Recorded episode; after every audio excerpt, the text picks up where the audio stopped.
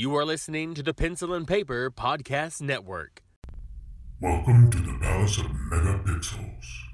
This is Super Mega Crash Brothers Turbo!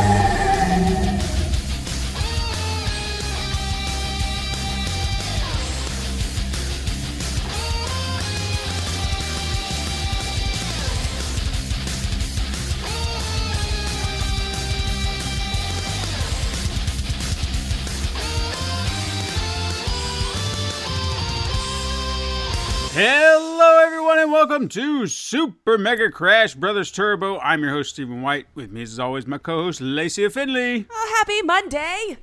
And joining us this week in the Palace of Megapixels is a South Jersey native and graduate of the University of Maryland who founded Oh, It's a Rock Studios back in 2014. Kicking things off with the point and click adventure game The Beard in the Mirror, they've gone on to release other amazing titles such as Cat President, The Pizza Delivery Boy Who Saved the World, and Internet Court, just to name a few. And if that wasn't enough, he also does freelance proofreading for other devs and even hosts his very own podcast called Oh, It's a Podcast, which is right on brand. Right? Please welcome to the show. Please welcome to the show a man who legitimately has an award winning beard, Yes. Paul Franzen.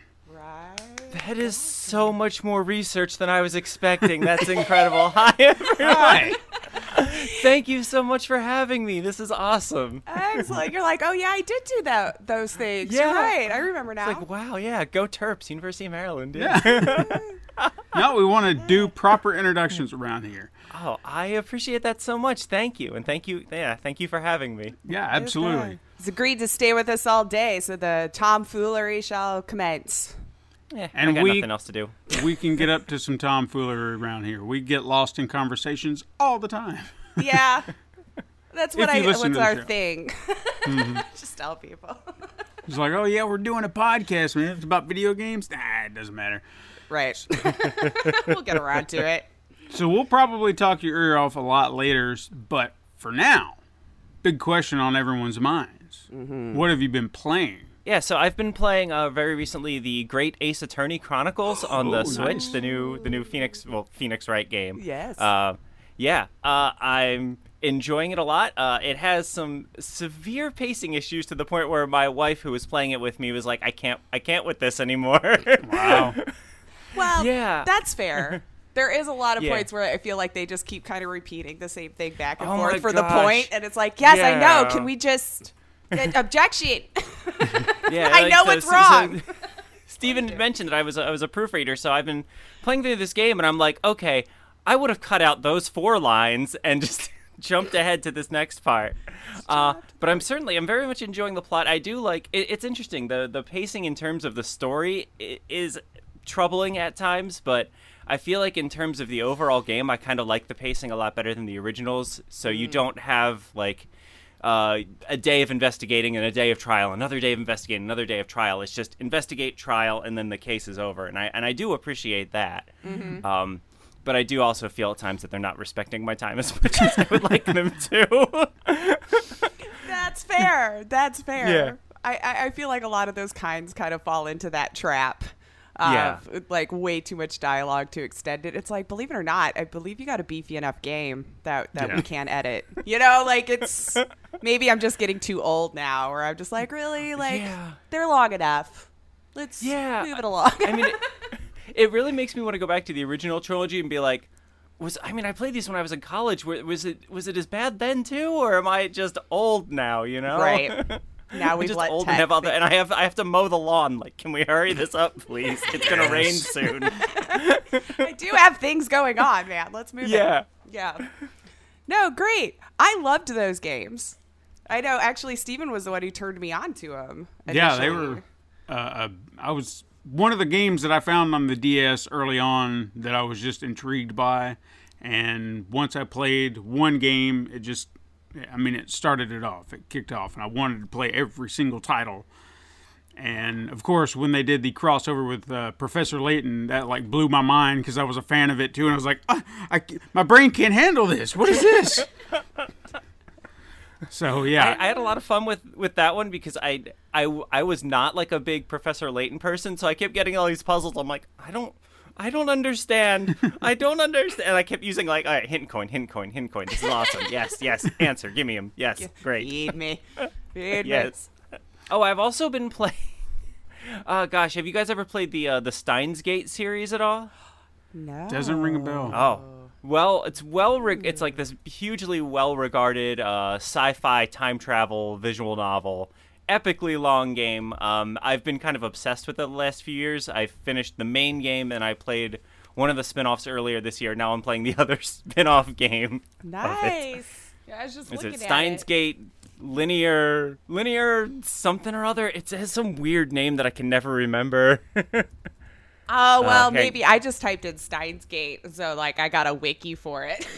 Here we go. It's Steins Gate linear bounded phenogram. Of oh, course. no one yes. can remember that. Yeah, no, it's completely impossible. That's it's like a Kingdom much. Hearts name. Yeah. Let's, let's bring that down a bit. Steins Gate was good.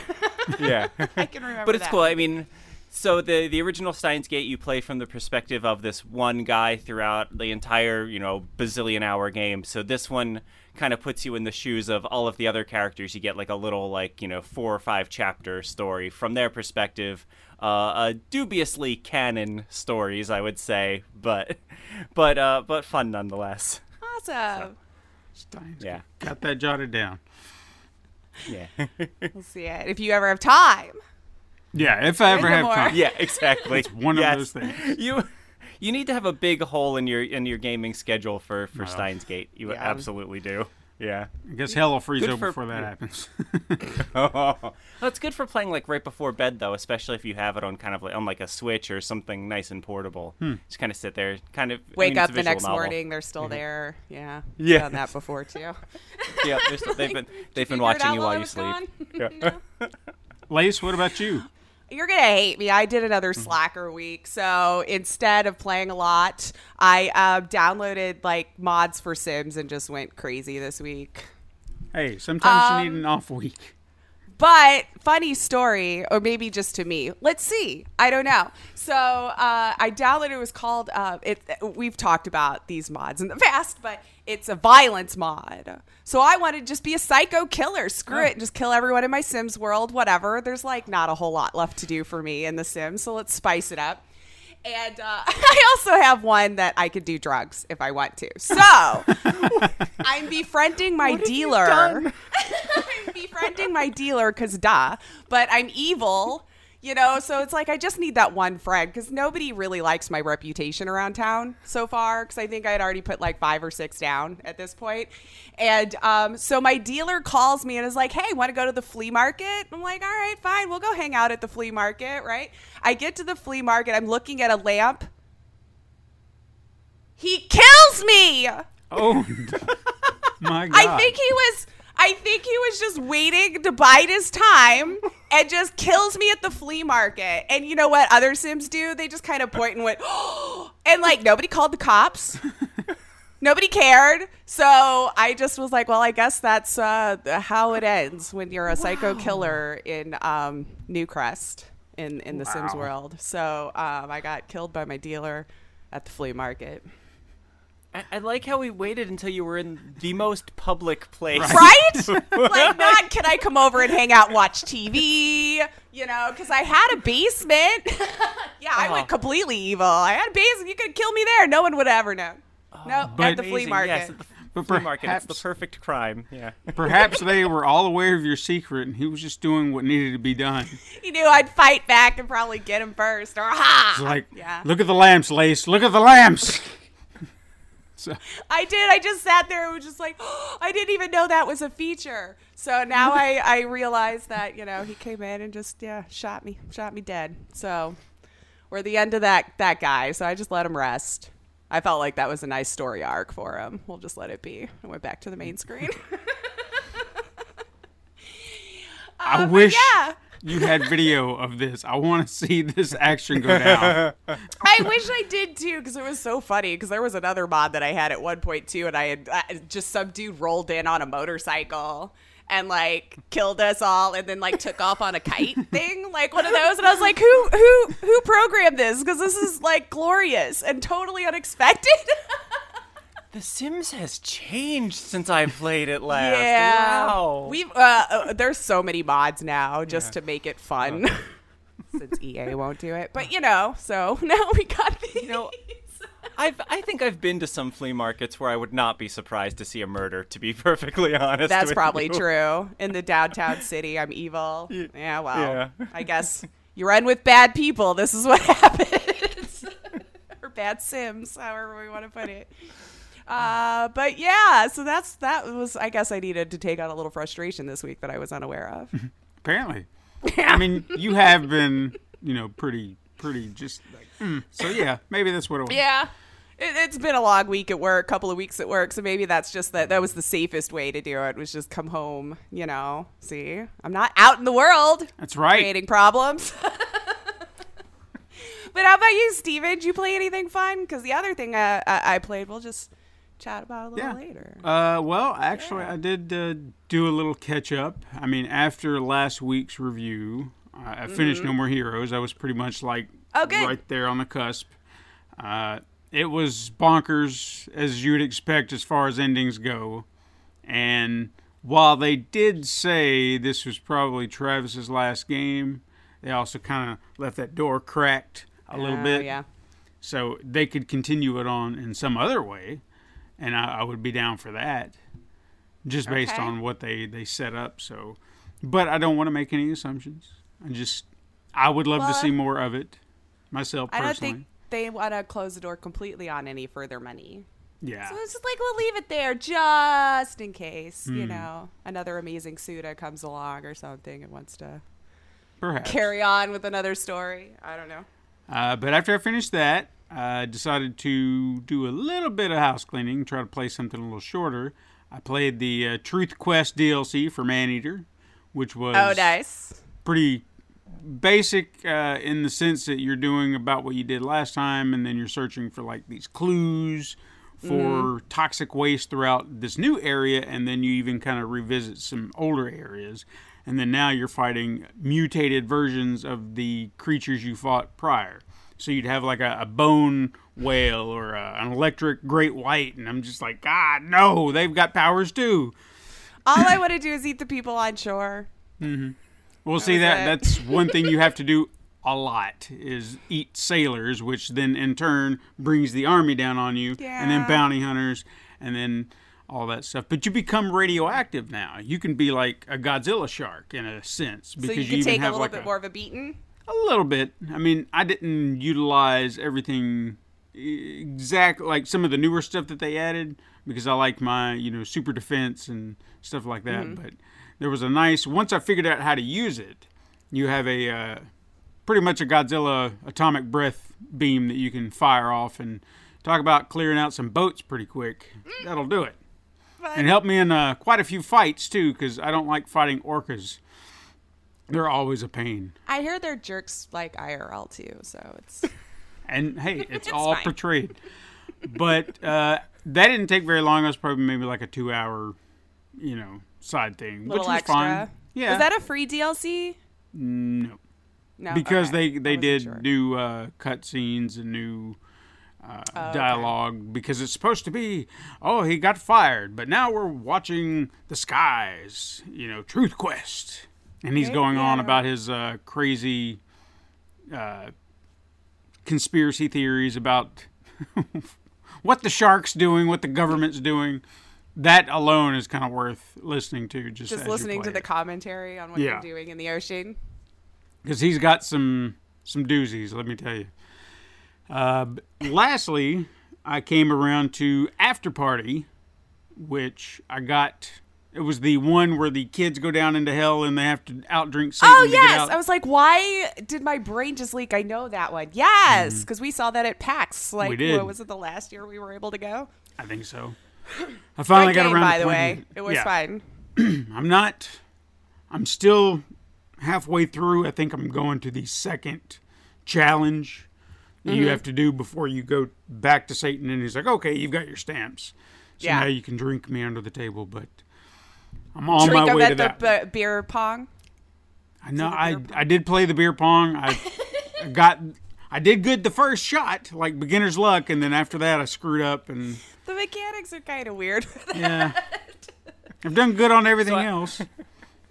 I've never heard of this game, so I'm enjoying trying to figure it out based on context clues.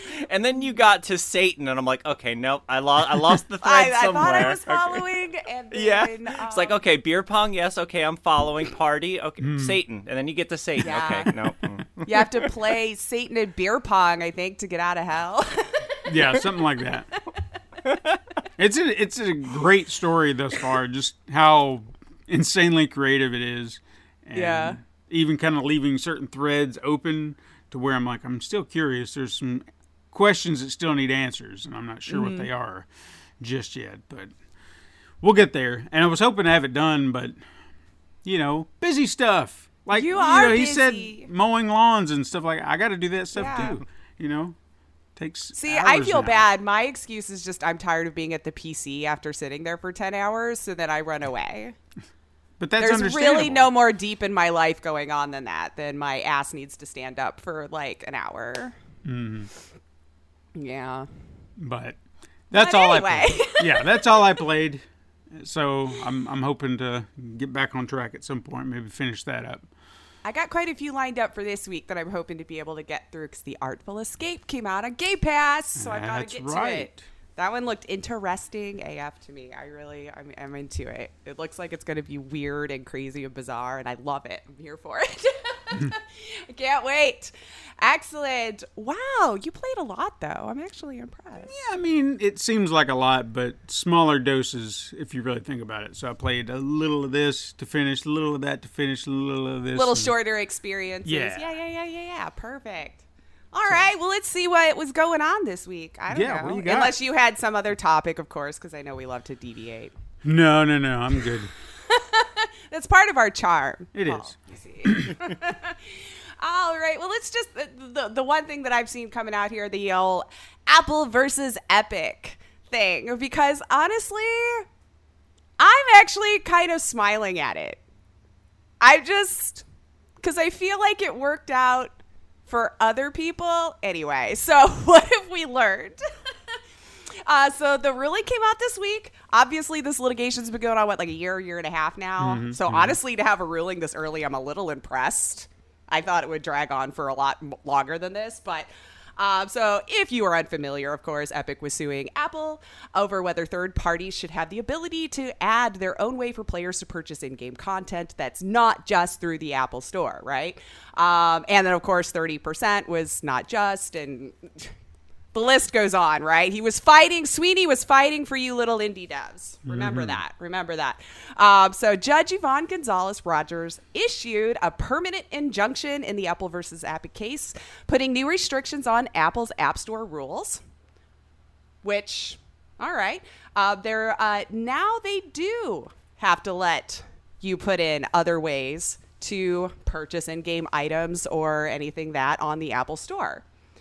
Uh, 30% is no longer the standard, it looks like. So that's going to have to be more competitive as well on their take on what they take from, uh, I'm just going to say developers in this case because we're reporting on it from a gaming perspective. Um, but it will go into effect December 9th. So I guess they can still bully you around until then. I don't know. Um, but. Uh, so, but what I find hilarious about the whole thing, which is kind of what I was hoping would happen, Epic still can't go on Apple. because they had broken the terms of service, the judge absolutely ruled that Epic still owes that 30% from like August to whenever they got finally removed from the store. Um, and since they broke the law, um, it doesn't look like we can free Fortnite on Apple iOS. Aw. So I know that you probably saw some headlines. Like uh, I saw some major outlets like Epic won, and I'm like, I'm not too sure actually about that. So I don't see that it's really a win for Epic, and two reasons because the judge explicitly decided that Epic's injunction was, you know, you did it to yourself, thinking that you know you you were bringing something up and you planned this whole thing purposefully, and you broke your own contract, um, which of course we know was used to provoke this whole thing in the first place. I, I mean, you know. Uh, so Epic breached its contract with Apple, and also because if Epic did not want to now insert, say, a PayPal button into Fortnite, it just can't because Apple terminated Epic's developer account when the company breached its contract. And the judge confirmed that Apple is completely within its right to keep Epic off the Apple Store for good. So, big win, I guess, for like indie teams. I don't really care when two corporations are still fighting it out like this. Honestly, if I'm I'm being I'm sure it's not over. Epic has already come out like I'm sure they're going to keep filing another lawsuit. Apple's probably going to keep doing the same to keep fighting it back and forth. But it, Epic has lost about 3.6 million, which it has to pay to Apple. That's because uh, Epic made roughly 12.2 million in revenue with the direct payment mechanism it injected into Fortnite for that little period of time that it was there. but you know, isn't it a good thing that this isn't just a clear winner on one side or the other? The fact that they're both kind of getting a slap on the wrist. Yeah, yeah. Um, I think the biggest thing Sweeney was trying to go for was to get them to rule Apple as a, a monopoly in this space. Um, and the judge actually concluded no, um, we're not considering that a monopoly in this space right now. Um, so, I mean, Epic, thank you for your sacrifice. I know this was what you wanted, so I'm really glad so now other devs can benefit. Um, I'm sure he's very thankful at this time. Sure. I don't know. When I first saw the headline, my first thought was like, I hope this would be so much more funny if Epic still can't go on the store. And then I read, and I'm like, oh ha. I honestly thought they would have to go back on there, but I don't know. So yeah, so I guess a win for everyone else involved, not for Apple or Epic. Um, and I'm just keep your eye on that space because I'm sure they're going to keep throwing lawsuits at it to try to win because now they're probably both sad Yeah, no their doubt. egos are in the way. And we're gonna keep suing until it gets in there. So, I mean, we did see like Tim Cook come out and be like, "Well, you know, that all seemed fair. We were not a monopoly. We're not bullying people. Blah blah blah blah." And then Sweeney's, you know, retweets it, "Ah, but no. And I'm like, okay, well now you two can just go do your own thing. I don't care anymore. Fight about each other. there you go. I guess this is what we know right now until the next lawsuit comes into play.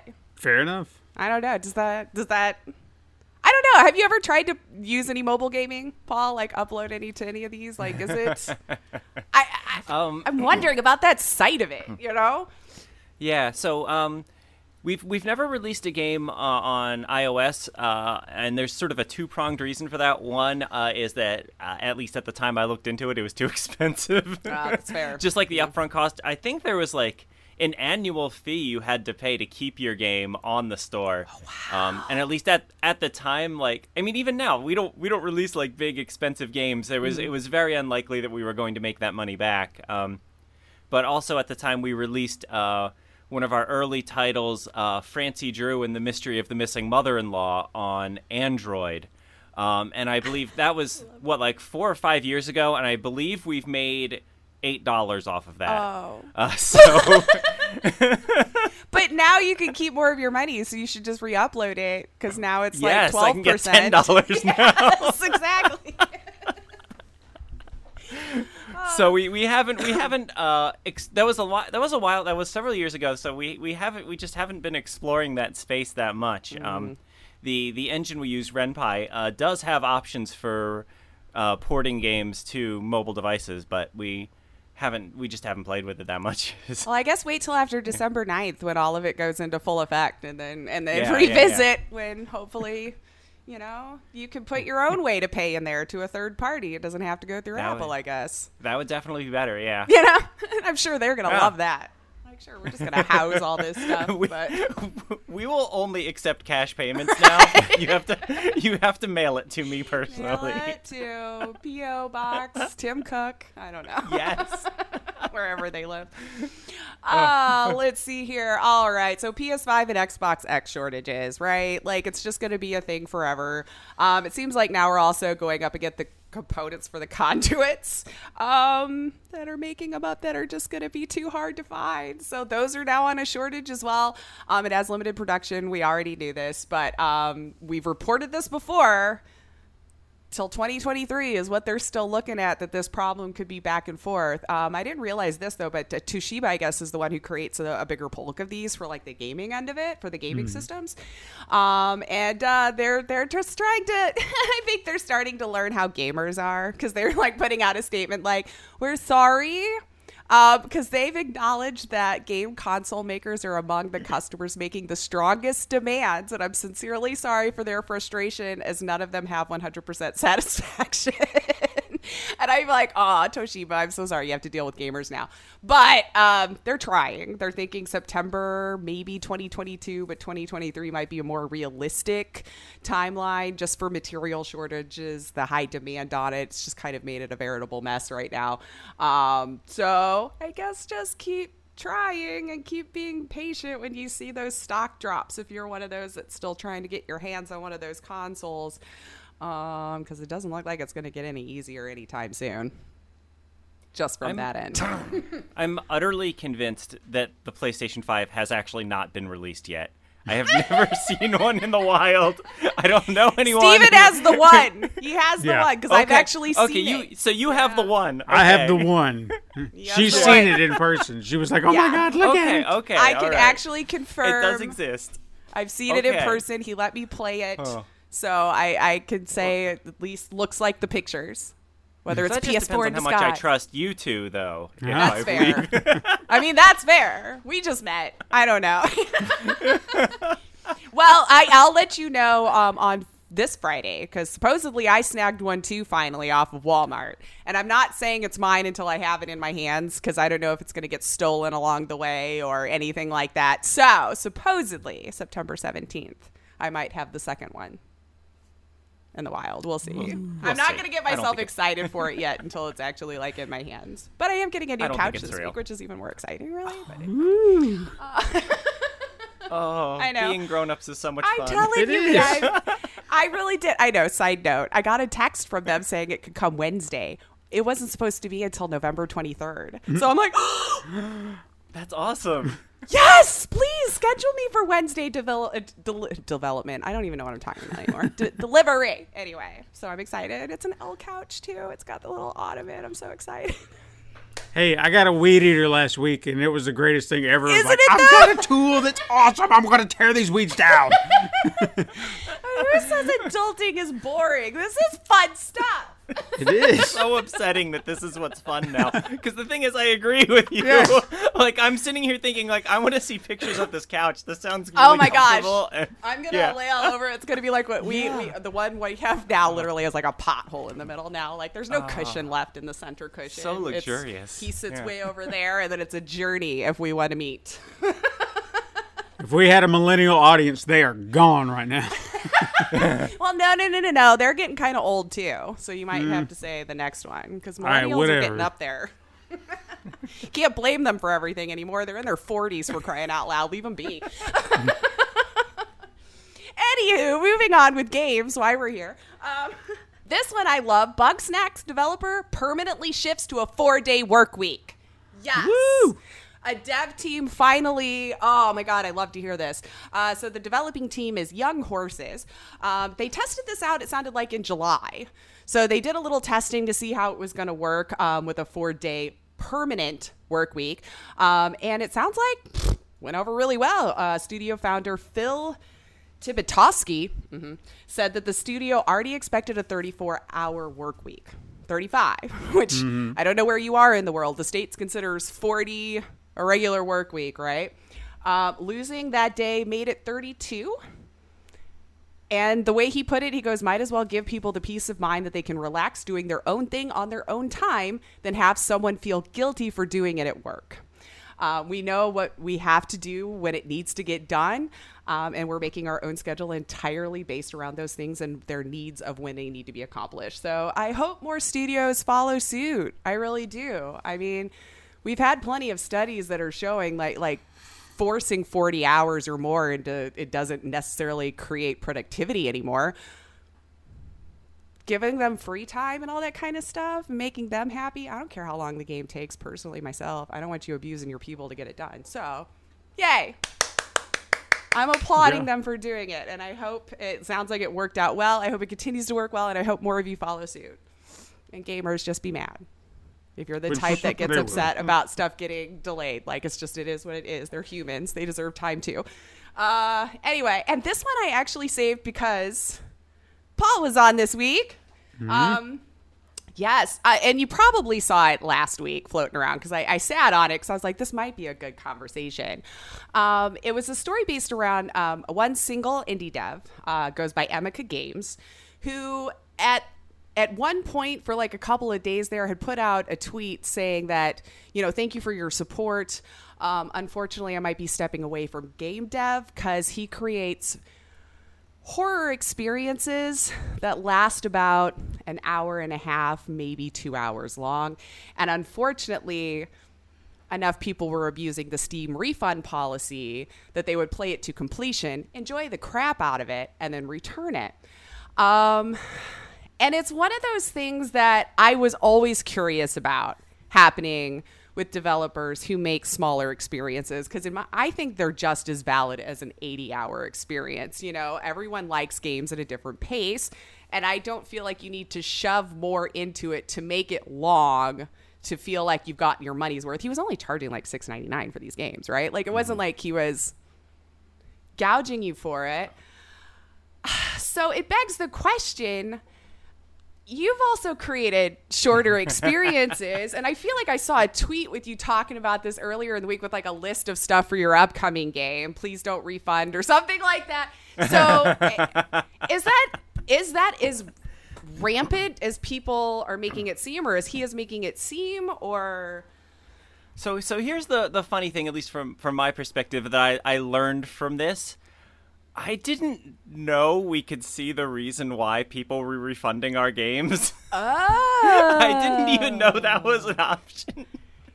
So so I actually saw this as kind of cursed knowledge because now I know that at any time I could go in my Steam account and see a list of comments of why people like just hated my game so oh, much. Oh no, I didn't even think of that.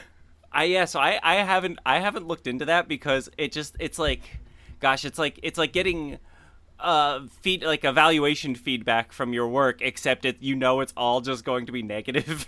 you you're not Right. so I actually haven't looked that much into it. I know we've we and we've gotten our far sh- fair share of um of refunds. Um but I I think a lot of that is because our games are so kind of weird and out there people get into it and they're like oh this isn't this is not what i wanted i didn't want this why is the why is the cat hitting on me i don't like this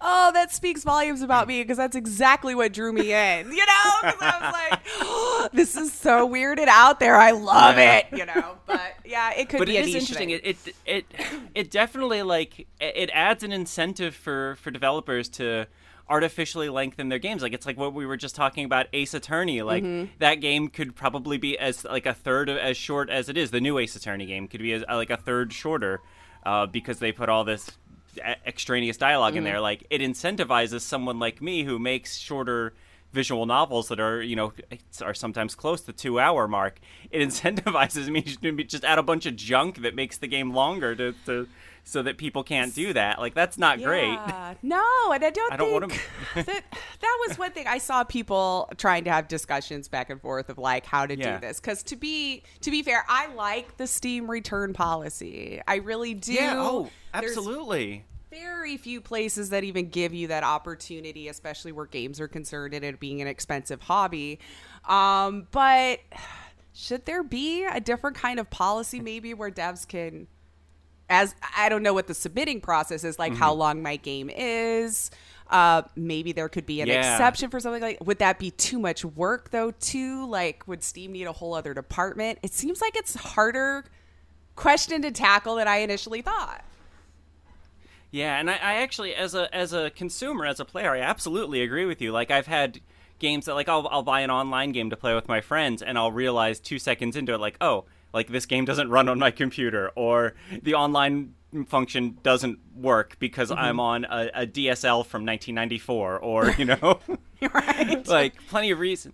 So I, I really do. I, I've certainly taken advantage of the generous refund policy. Mm-hmm.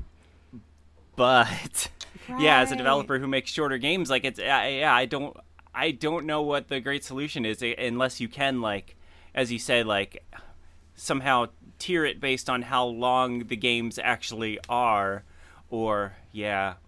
Mm. One person suggested like put an achievement at the end of like your game, and if the player hasn't gotten that achievement, then they're not allowed to get a refund anymore. like That seems like it would that. be a Yeah. good one. I don't know how hard that would be, Yeah, but like like, if you, you pop code- the end of game achievement, Yeah, yeah. If there's like some some like you know piece of Steam code that you can put in your game that says, okay, this is like the point of no return. Like if Right. you've gotten this far, you've seen almost the entire game at this point. Mm-hmm. Like if there was a way to do that, but. And then, like, what do you have to like warn the player with like a little pop-up notification? true. yeah, Oh, so like okay, you have to make your decision now. right? Like it's it's so complicated. Yeah. you have like 10 minutes left, but now's the time to decide because we're not showing you the end. So decide. Um, I actually think that's fantastic because if you were the type that was going to do it, I- I would laugh at that. Like, well, what do you think? Do you want to donate that five bucks? Yeah, that's- that's probably oh, all it cost gosh. you anyway. That's yeah. See, and then that would then affect the the, the creation of the game almost because you'd be like, okay, so now I have an incentive to make like a huge cliffhanger moment at around the two hour mark, and put this pop up there like, all right, if you want to see if the main character's really dead or not, you, you can't refund it. oh, God. That might get taken down as a troll game. I can see it already with Steam. Like, Yeah. no. well, just as complicated a conversation as I thought it would be. So it sounds like Yes. there was no way to really figure that out. But I, I guess what started this whole thing off is he could see the uh, um, Yeah, the one oh. reviewer praising it, how it was such a great game, and then saw that they had returned it. So that was when it was kind of like, and I and I get it. So I it, obviously this isn't a good thing. Maybe we just have to put more out there on the honor system. Like, look, you got these single devs. A lot of times they're doing it for fun. It's a passion job. It's something like that, and you're stealing their time. I think when you do that, really and truly, if you're just doing it to get your money back. Um, now, if this person was charging you thirty bucks, then maybe I could understand it. But I feel like they're fairly priced for the experience you're getting. Well, that's what I was gonna say. Like, I mean, the the shorter games, I mean, they they necessarily almost always cost a lot less than a than a you know sixty hour game, a thirty hour game, a ten hour game, even. You know, we I think we've had one game that we've charged more than ten dollars for, and I think we lowered that price eventually. So To, like, uh, 10. and bes- That sweet spot. Yeah, and then besides that, like. Uh, what one thing I can tell you about Steam sales is that, uh, or selling games on Steam is that uh, you sell almost all of your games during the seasonal Steam sales. So, like, most people are getting these games at 20% off, 50% off, 90% off anyway. Do you get to opt into that? Like whether your game You gets do, to be yes, on sale? yes. Okay. I often yeah, you, you get an you get an email where they let you know, okay, the Steam the the whatever sales are coming up, uh, and you get the option to click on it and set whatever discount you want.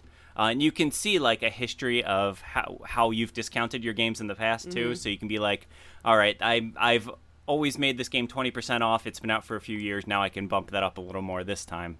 Stuff like that. Oh, okay. Yeah, you that that's I mean that's how I usually do it. I progress the the sales as long as the game's been out. I think I think we've sold like one game at 90% off one time. I think that's the highest we've ever gone. I don't remember which one that was. Probably one that didn't sell well. Oh man. Well, at least in the case of Emeka, it looked like he got a lot of support through that that week, Yeah, and and yeah. and, and uh, he came out like very appreciative of it. It seems like he might continue on with what I can't remember the name of the last game he was working on that looked like it was what was going to get the axe. Like, hey, this isn't going to come out and now might get finished. So if you were a fan of them, go over, keep buying them, and just don't be that guy. Or girl, or person, or whatever. Just don't be that person. I like this and return it. Like, no, Yeah. you're just stealing their time, and I think that's great. And if you Yeah. want more of those smaller experiences, let them keep the money so they'll be motivated and have time to be able to make more. I don't know, Steven. Yeah, I have- I have think we're no boring him issues- over there. Look at him. No, no, like, no, I don't I'm- know what's I'm- going on. I followed the story quite quite well, and it, it does sound like I could. I've not been in this situation per se, but I I would get how frustrating that is because you can kind of relate it to other things.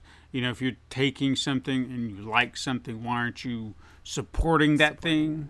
So then you don't know what you've done or how you feel, and it just. I could see why this guy would have stepped away.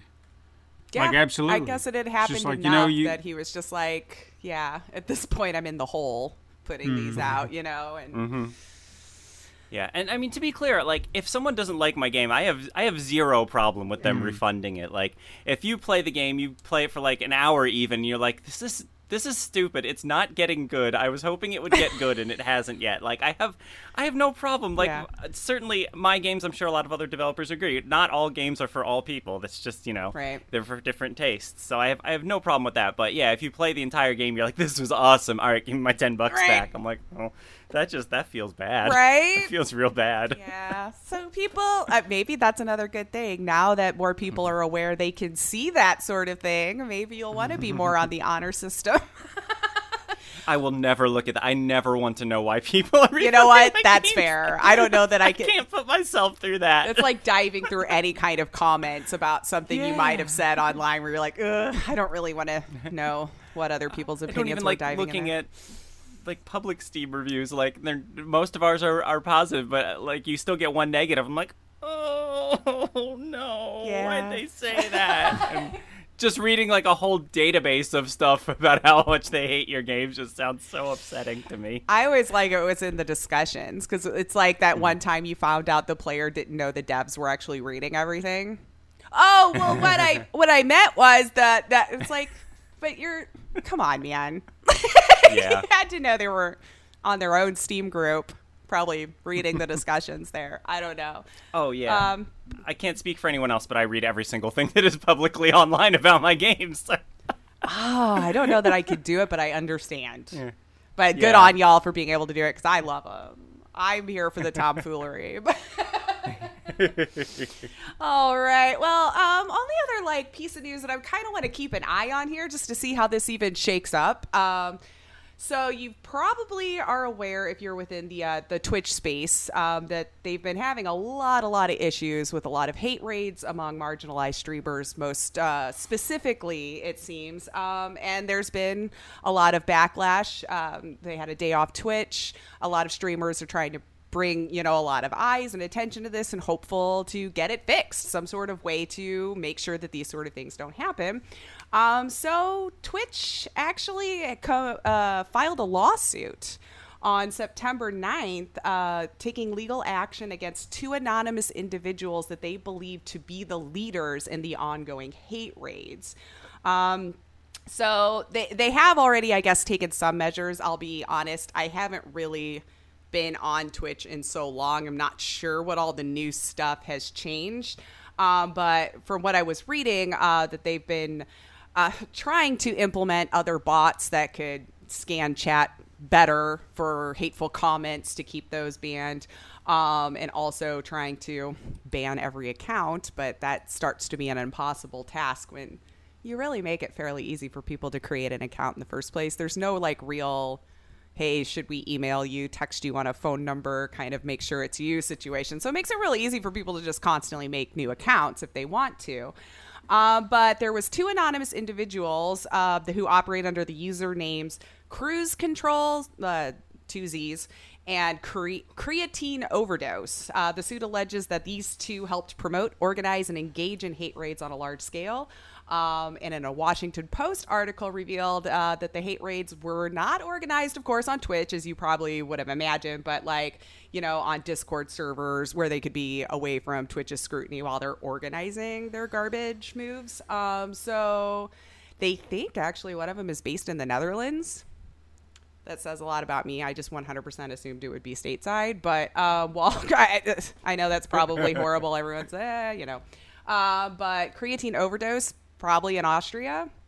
Uh, so Twitch doesn't know the legal name for each user yet. I'm thinking they're hoping with bringing it to the the court system that this will be able to get sussed out on who these people are, um, and maybe find some way that way. I mean, I'm not going to claim to understand the back end, the coding, the UI, the everything that they need to go through to try to take protective measures against stuff like this. And unfortunately, where there's a will, people find a way to keep circumventing these things.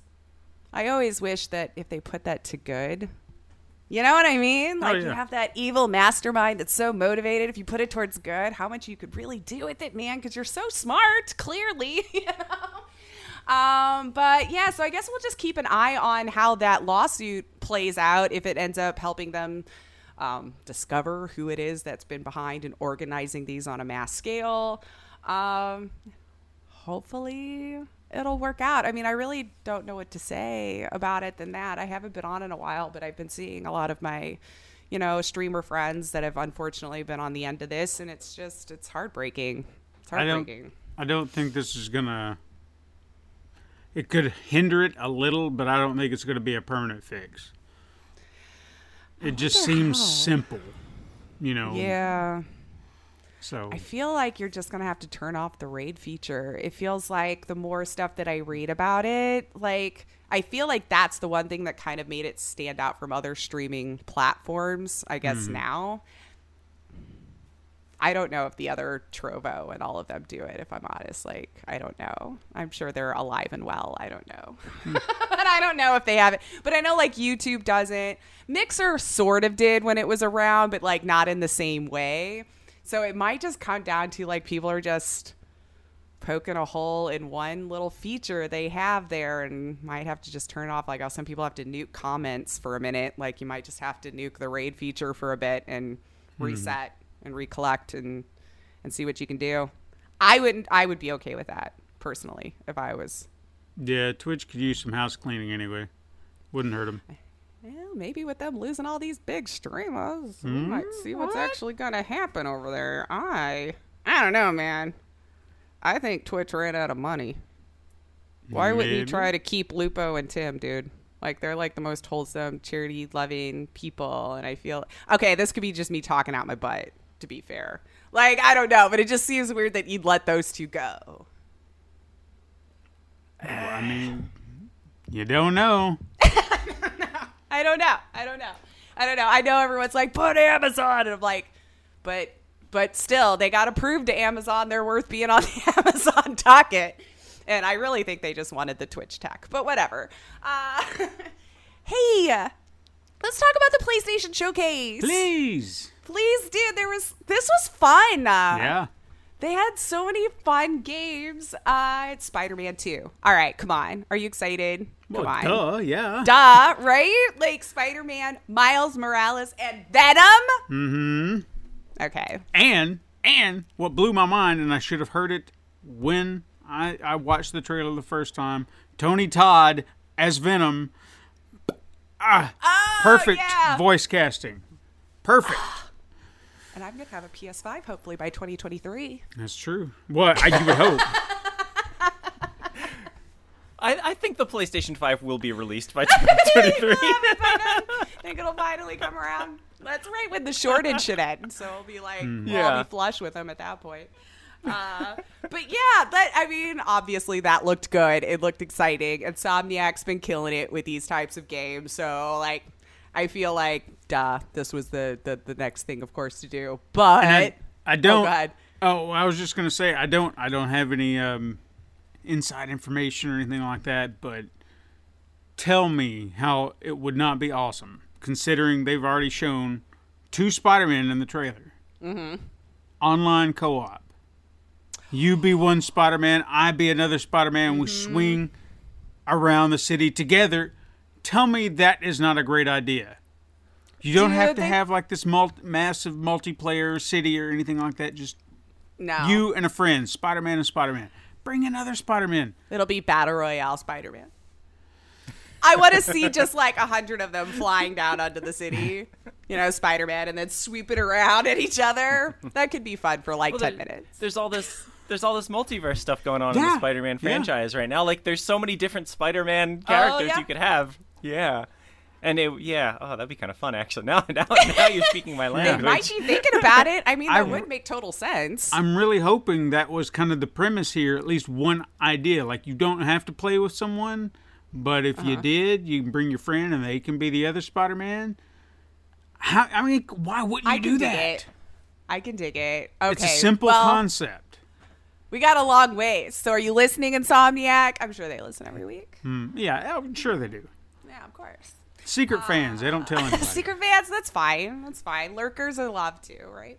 uh, but we also saw Wolverine. Come on. Now I know it's just a CGI trailer, but I feel like Insomniacs kind of proved they're doing good. uh, So I feel like I could trust. Was a lovely surprise. oh yeah, I wasn't expecting anything like that at all. I'm just curious what their approach is because if you've ta- if you take a look at their library of games, granted, I'm not saying that it has to be like something that they've previously done, but I, I was trying to figure out like, w- are they going to do this like open world? Are you going to be a little bit more contained, like mm-hmm. something like Ratchet and Clank, where it's level based in a way, but still kind of Yeah. open? Hmm. I don't know. I'm curious I don't know. to, to see how to approach because the first thing that crossed my mind is like do something kind of in the vein of Days Gone, so you can have Logan on his bike traveling around and stuff like that, and then you could pop off and do some combat or something Yeah. like that. I think it would be cool.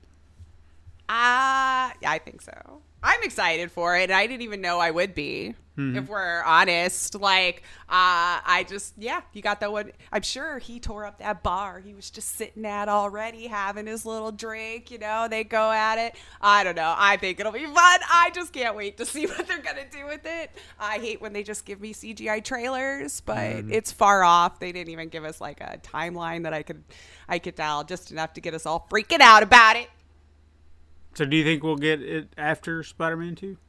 Uh, I feel like yeah, because I feel like they had a release window for Spider-Man 2, whereas Wolverine was like, "Here's the thing we're doing," is what it felt like, and then I was like, "Oh," because like I'm looking back on my notes, and I went back to the web page I was getting from just to be sure, and yeah, I don't see like a release window for Wolverine at this time. Ah, fair enough. Although some people, some astute viewers apparently had seen uh, the, the license plate that was behind the bar. And I mm-hmm. thought maybe you might know this reference way better than I do. But the license plate said HLK 181, mm, That which is- upon looking it up was Wolverine's first big appearance in the Hulk comic volume 181. That is correct. Mm-hmm. So do you think there's going to be a Hulk in it? No, I think that was nothing more than an Easter egg, just for those astute fans who know his first appearance.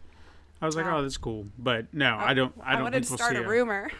I mean, look, I could see where that's appealing. Like the one thing Mm-hmm. I want more than anything now that Fox is now under Disney and they have the X Men back. I want to see Wolverine Oh, yeah. and Hulk duke it out on the big screen. But will I ever get that? I don't know. Well, it might be on direct. I don't know. But if they want to stick in the game, sure, I'll take it. All right. Well, that was all I could tell on that one. So I was like, ooh, I wonder if Steven thinks it's going to be in that universe or maybe share the Spider Man universe that Insomniacs created. I was kind of thinking they would do that too. Why? Why wouldn't you? Because Wolverine doesn't have to be in New York. They don't have to reference specifics Mm-hmm. and just be like, yeah, they they exist here and there, and you can maybe put one little thing like a Daily Bugle. That's all you got to do. Or Here's just the have them even boom. swing past at one point, not even bring any reference to it. Just don't even, like, don't let the characters pretend like they saw nothing. Just like, whoop, and that's it. exactly. Be see? like, ha ha. ha ha. Anyway. Maybe maybe they start like a a video game version of the MCU, like their own uh, video game, like VMCU or whatever, I- where they release all these individual games and then they all come together for the big. You know what, Of- though? yeah. If that's their plan, that would be kind of cool. I I still Hold it all up for that. I still would love to see something like Spider Man. You've got the entire city, and as you're swinging, you could pass these heroes. Maybe you see, you know, you swing down into Harlem, and there's Luke Cage battling out some guys. You come back around to Hell's Kitchen, Daredevil swinging around doing some ass kicking. It could just be completely random. You pass through, and you see the Fantastic Four blowing by.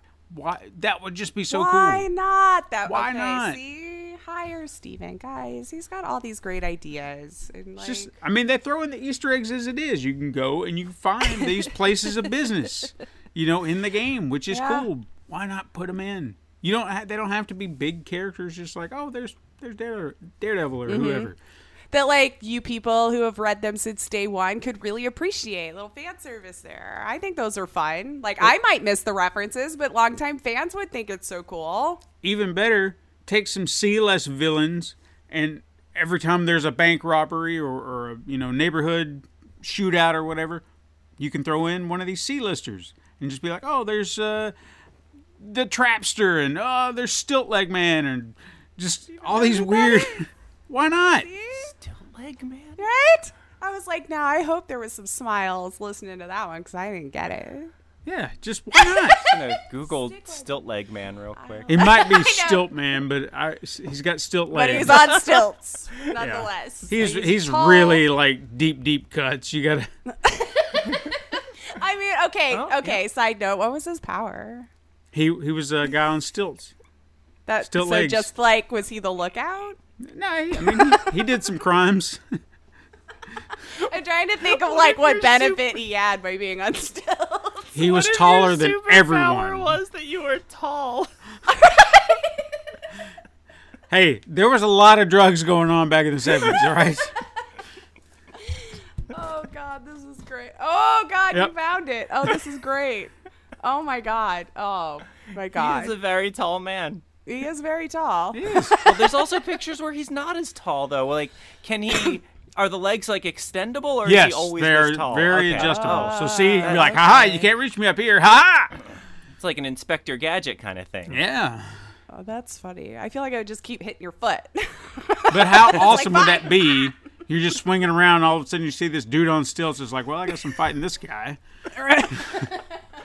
what can I do? Run between his legs? I don't know. Um, oh, I love this. I want a video game just about him now. I didn't know I did until with now. Stiltman.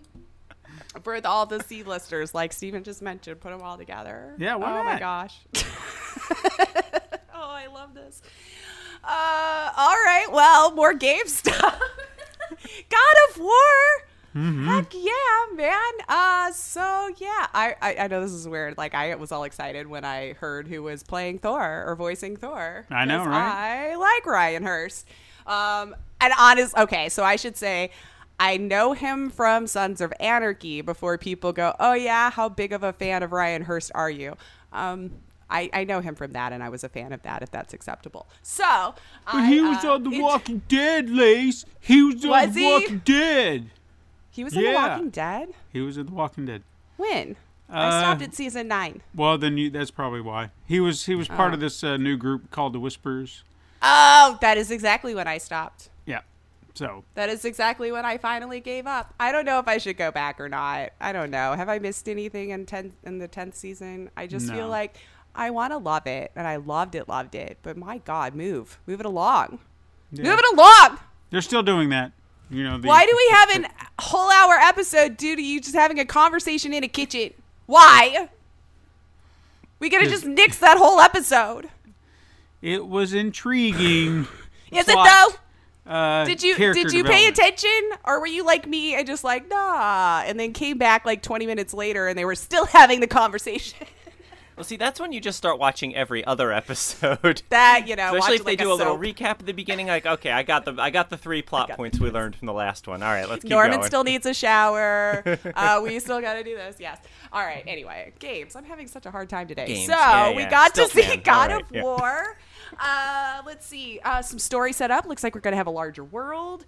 Um, obviously, older boy. He's now becoming a man. Mm-hmm. He We'll be helping you out. Uh, so uh, the only other bit that I saw in this, and I'll be honest with you, I never followed this sort of thing. But if this is something that like makes a difference to you, Cory Barlog is not directing this one I who directed the last one. Um, so if that's something that helps you judge a game, there you go. Otherwise, I, I, I think it still looks like it's going to be a lot of fun. no, I think I think that's good. I mean, I, I watched the uh, developer interview with him and uh, the new director, whose name slips my mind at the moment. yeah, I should have wrote it down. Why not trade things off and let someone else take the reins, get a fresh perspective? Uh, let they like they said, game development is uh, extremely time consuming and difficult and exhausting. So, you know, why not let someone else go through that? Did he do the originals too? The first three? Who Cory Barlog? Mm-hmm. I do I not was think just so. looking it up because I, I think wasn't his- sure who did the first ones. Now, No, no, no. When he came on, he was like a fresh, fresh new talent or something to yeah, that baby degree. face. And everybody was like, "Oh, look at what he did." Yeah, all right. All right. Well, there you go. Still looks good. I hmm. that was fun to see. I actually I feel like this whole showcase was just fun. It was all stuff I was looking for. And KOTOR, Knights of the Old Republic. Okay. Okay. Lucasfilms. No EA. Huh? Mm-hmm. Huh? So I feel like that's all I need to say. We're done here. Yep. Those are Hey. your selling points, people. I mean, they said they're rebuilding it from the ground up, and I want to know how good they're. I mean, like, what are you going to improve on? How great are you going to make it look? Just the whole nine yards. Because I never really played it, you know. And I say Yeah. that mainly because there was a period of time, like maybe two hours, that I got to start it, and then I've seen it. Like my Amazon uh, Fire Stick is like, hey, you want to play this game? And I'm like, well, yeah, but not on this, you ass. like somewhere else, please. yeah. Oh, on the Amazon Fire Stick, huh? Mm-hmm. And then Oh the, wait, they got that. Um, the games what's apps and stuff now? like that. Luna, but this Luna. was pre Luna. oh, You could get a co- special controller or whatever, and it's just like, I'm not buying this. When am I ever going to play a game on my Fire Stick? Never. yeah. This is the first I would have even heard of thinking of doing such a thing. Yeah, it's weird. Uh, I don't know. I'm excited for it. Aspyr Media is the one remastering the RPG. Um, so PS5 and PC. Um, that's it. That's all we know. Sounds like it's so far early. Um, I didn't even see like a release window. Um, and it really just showed you like a nice little trailer there with his, you know, sabers and fun stuff and pretty colors. So, um, yeah, I think it's good. I think it's going to be good. I'm excited to see EA's name not on all of them. And Oh, I'm yeah. just happy Lucasfilms. I know it's a little different, but still they're kind of back because LucasArts, yay. Love them. Don't tease me. Don't tease me like that. I know. I'm hoping so many more like remasters will come up. Well, I know. Oh Yeah. I should probably save that for later because I could go on and on. Um, oh, I could do another hour on just uh, LucasArts uh, adventure we might get Steven in here. You've seen how long ours goes. We're like, we'll be done in an hour, and then like. You know, Monday morning rolls around. We're like, okay, maybe we should stop talking now. Um, Uncharted's getting some love, getting some remasters here. So we got the announcement that Uncharted 4: A Thief's End and Uncharted: The Lost Legacy will be coming to PC. which I can't wait to see these run on PC, uh, aiming for early 2022. Uh, although I was reading this morning, the PC version might actually be further than that. They said that the PS5 versions will, of course, be the first one up. And then, you know, PC to follow. So I don't know that there's actually a projected date for the PC port. Uh, but early 2022 for the PS5 for sure is what they're saying. Um,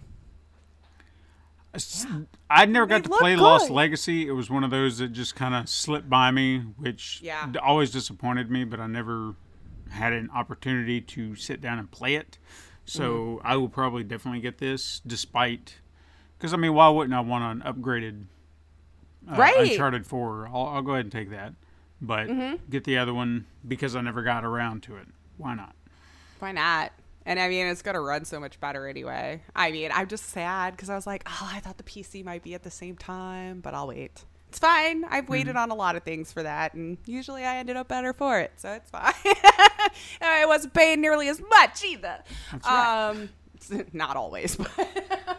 Uh, but the last one that kind of caught my eye on there's that Project Eve, which it does look interesting. The visuals are cool. I think I'm intrigued by like the style of it. I kind of got some Bayonetta vibes maybe from like Yeah, the yeah, fighting yeah. style. Um, I don't think that we really got a whole lot about it here either, other than just this little trailer and teaser that it's still coming. No launch window, nothing. But I don't know. I'm kind of intrigued I was a at little this little bit. hack and slash. I don't know if it would be for me. I'm willing to to maybe give it a go. Yeah, this one it's, it's definitely got a different vibe that I'm feeling for the moment, and I want to keep my eye on it and see how it ends up since it is still super early. Um, but yeah, I don't know. Was it? I think that was it, right? For the PlayStation showcase, and then more news about like GTA 5 port to PS5 is going to be no, no, no. delayed, and no, no, no. Uh, GTA Five is so important. No one has played this game. never this whole time. It has not been out since the PlayStation 3 area era. I don't see. I'm so mad about it. Who cares? Jeez. GTA 5 again. It's go- it's just like Skyrim. You're never gonna stop paying for GTA 5. You'll never stop paying for Skyrim. We're just gonna these two are gonna live on forever and ever. Yeah. But anyway, if you were looking forward to that part, port uh, March 2022 might be when that's actually coming out then too, over to PS5. Um, and yeah, yeah, I think that that wraps up the the the Sony showcase. I feel like I'm missing one, but I'm like I'm looking at my notes unless I was just an idiot. No, think that was nothing's. Uh, I can't think of anything else. It was only about 40 minutes long, so that seems about right. So, Hmm. because their showcases at least are never ridiculously long. Um, yeah, Hmm. that's all I. That's all I bothered to jot down for this week. And that's, already at an hour. Well, hey, that's there's nothing wrong with that. I always have faith in us to fill time. No, we do. So, I guess now we're gonna uh, just open it up over here to Paul, and we're gonna get to know Dive you. in. Yeah, we're gonna Cool. to ask all the hard hitting questions Excellent. Okay. I can Good. think of. or maybe I they're not that hard. concerns. I have I know. concerns. It's like your hard hitting questions. Yeah. I mean, we, we like to, you know, we've already kind of hit you with what you've been playing and, and things Mm-hmm. like that. Well, but, but now we're going to get a little bit more personal because we need to know how everything got started for you where you are today. So I want to dig into your origins of game development. We're going to make it sound more dramatic than it probably is, but why not? Sure. You didn't technically go to college for game development. No, I didn't go to college for anything related to anything I'm doing now. yeah, because for the longest time, my uh, my day job has been, uh, you know, copy editor, proofreader. My degree's in psychology, so who knows how that worked out. Yeah. So what, what kind of led you down that path? Yeah. Uh, well, I, I so oh man, okay. There, it's it's a it's a little it's a little windy. It's a little windy, but um, so I'd I'd wanted to be a, a video game developer like ever since I was a little kid. Like I played it was The Secret of Monkey Island, and I played this game, and I'm like, oh my gosh, I would I would just die if I was if I could make games like this myself. Like this this is what I want to do. Like, I got to the point where I, I had a little notebook, and whenever I would play games, I would like take notes on things I would do differently. Like, oh, I didn't like, I didn't like that this worked out. Like, one I remember most is probably the dumbest one. Um, it's it was one of the educational Mario games on Super Nintendo. and there's like this this mini game where you're in like a raft and you're going through the water for reasons I do not remember, and I was furious that there was no jump button there. I'm like, all I want to do is be able to jump while I'm in the water, and I can't. and that was. uh, but anyway, so I, I, you know, I spent a long time really just wanting to get into it, and then finally, uh, in high school, I was able to take a programming course uh, where we learned about like QBasic and and Visual Basic. Uh, to be clear, I'm not that old, but that's just like that was that was what uh, that was sort of the introduction. Like this is sort of the simple stuff that'll help you build on Well, uh, what you're going to be doing later. Understand your roots. Exactly. Oh, I know all about if-then statements now. That really cemented that for me. Um, but I was really bad at it. Was the problem. Uh, and so I kind of I kind of drifted away from game development after I took that class. I'm like, wow, I'm awful. I, there's so much math. Like I don't understand any of this. Um, So then I, I took a brief, uh, not brief, but I took a detour into wanting to become a games journalist instead. I started my own like monthly email newsletter that later became a website called GameCola, which is amazingly still around, not run by me anymore. Um, but I did that for a very, very long time. Um, let's see, until um, my girlfriend at the time, now wife, uh, discovered Adventure Game Studio. Uh, and she had started working on a game in there that eventually became The Beard in the Mirror. Um, and and I got involved in that too. We would like sit in like a cafe and like brainstorm uh, plot ideas, puzzle ideas, and we would work on it together. And she would kind of show me how to code it Is and that everything. the I'm like, story I was reading where you guys would make up like choose your Yes. own adventure, like AOL IOs? I loved that Yes. so much. Yeah, Oh. well, that was that was where some of our puzzles came from. Like one of us would we were literally on AOL Instant Messenger. One of us would I am the other person and just like start like uh, an off the cuff like text adventure game. Like you know, you wake up in a dark it. cave. There's a troll standing in front of you. You're chained to the floor. What do you do? And we, yeah. Oh, Stuff I that. love that though. That's so cute, you guys. I love that. Thank you. Uh, but yeah, so so I started getting finally learning that oh, there is a way you can do game development if you don't know about programming. It's called engines. so there's Adventure Game Studio, uh, Ren'Py, which is what we use now. All this stuff that you you can use, even it, like that, really does a lot of the the heavy lifting for you. Um, so then I, I sort of turned back around and got into game development. Meanwhile, I was in the journalism program at college because I wanted to write for a magazine. um, I got further and further into the program. I realized I hated that too. I also wasn't good at that. like they had us do there was an assignment where we had to go get uh, what they called man on the street interviews. And i was just like i was so perplexed about the whole thing. Like they said go to this town do man on the I, i'm like i'm walking around the town. There's no men there's no people. I'm like i don't know what i'm supposed to be doing right now. Who am i talking to about what? That it was a i Aw. totally bombed it. The professor told me i should drop out of journalism. Oh, sh- and then I did. Uh, and Oh man. I had been taking all these psych courses as a minor, just kind of for funsies. Um, so then I just like, all right, whatever. I need to graduate in like a year and a half, so I guess I'm a psych major now. with something that- to show for it, right? Like here we- Exactly. like that's how that happened.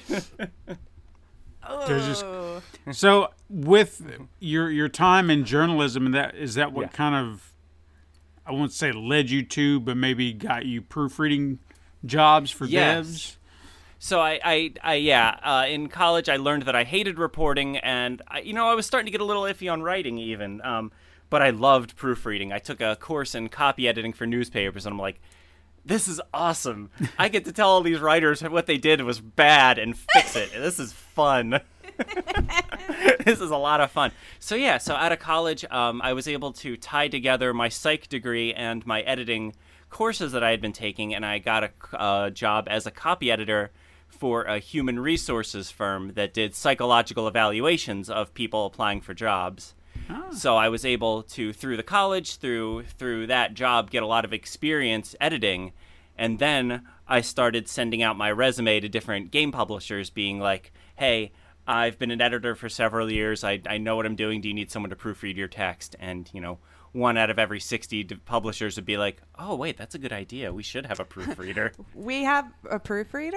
Oh yeah. yeah. uh, so I, I found I found the most success there was with uh, publishers who were uh, localizing games coming from overseas, uh, because they would do the translations in house, but they would sort of realize that we need someone who is a native English speaker to read over this stuff. So that that's sort of where I was able to find my niche. I've been working with uh, German publishers and I've been working with uh, Japanese pri- uh, publishers primarily, uh, bringing games over to the U.S.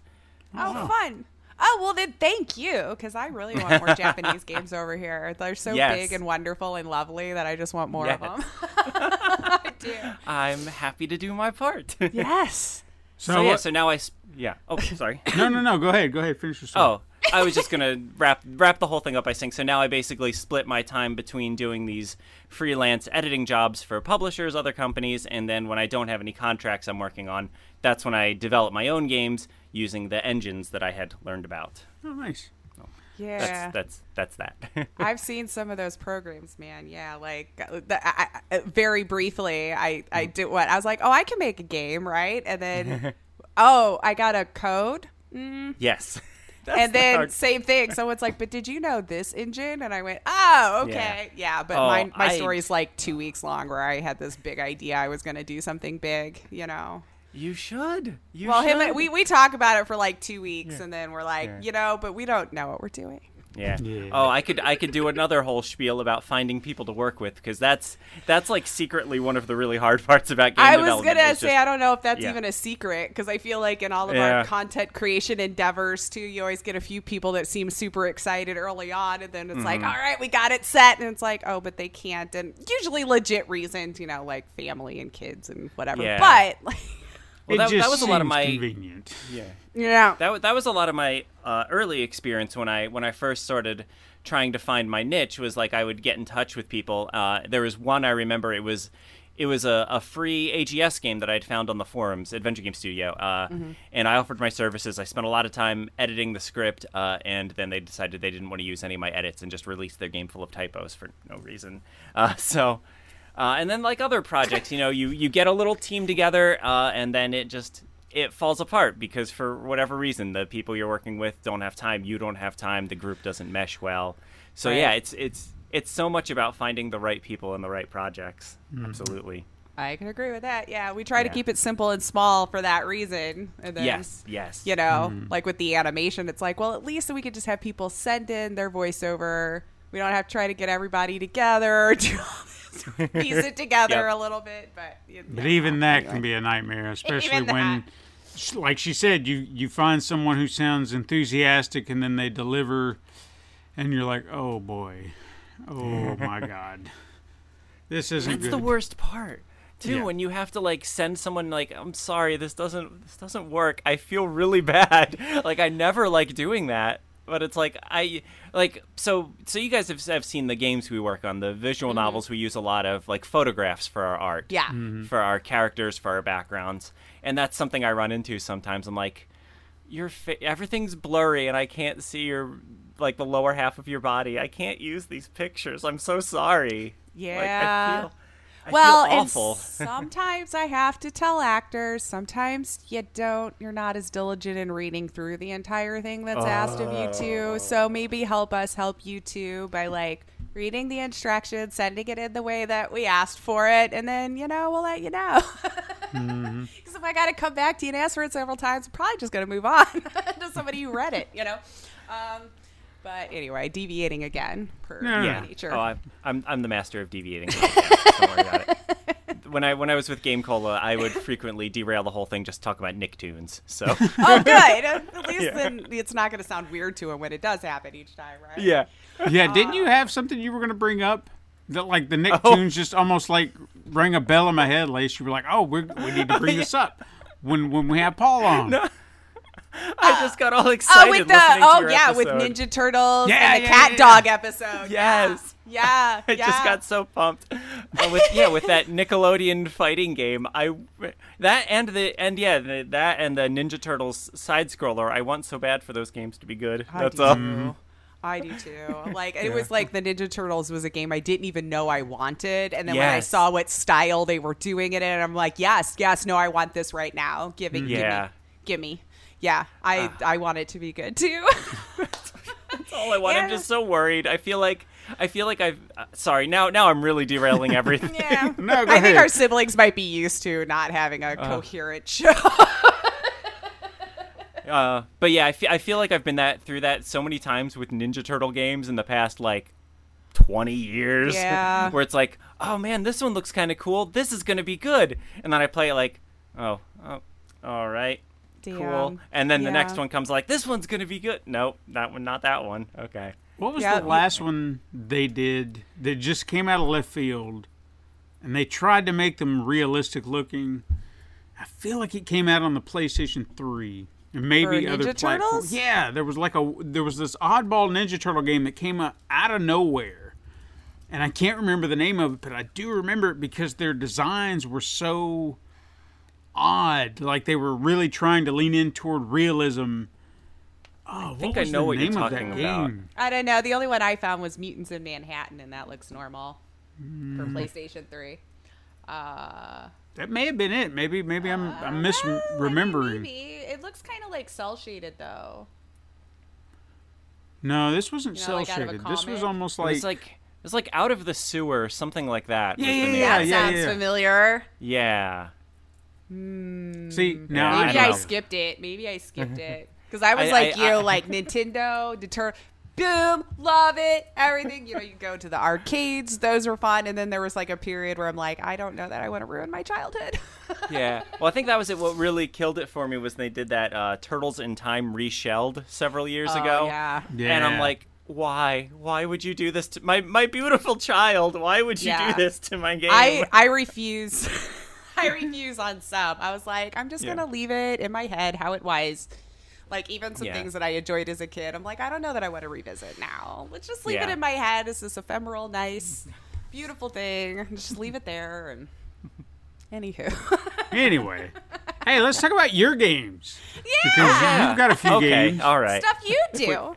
If we must, okay. So you, you talked about the Beard in the Mirror. You said you got involved with that. Like, so that was already Uh, something that got started before you came along. Yeah, yeah. Like I said, that was my my girl, my then girlfriend, now wife's project. Um, Okay.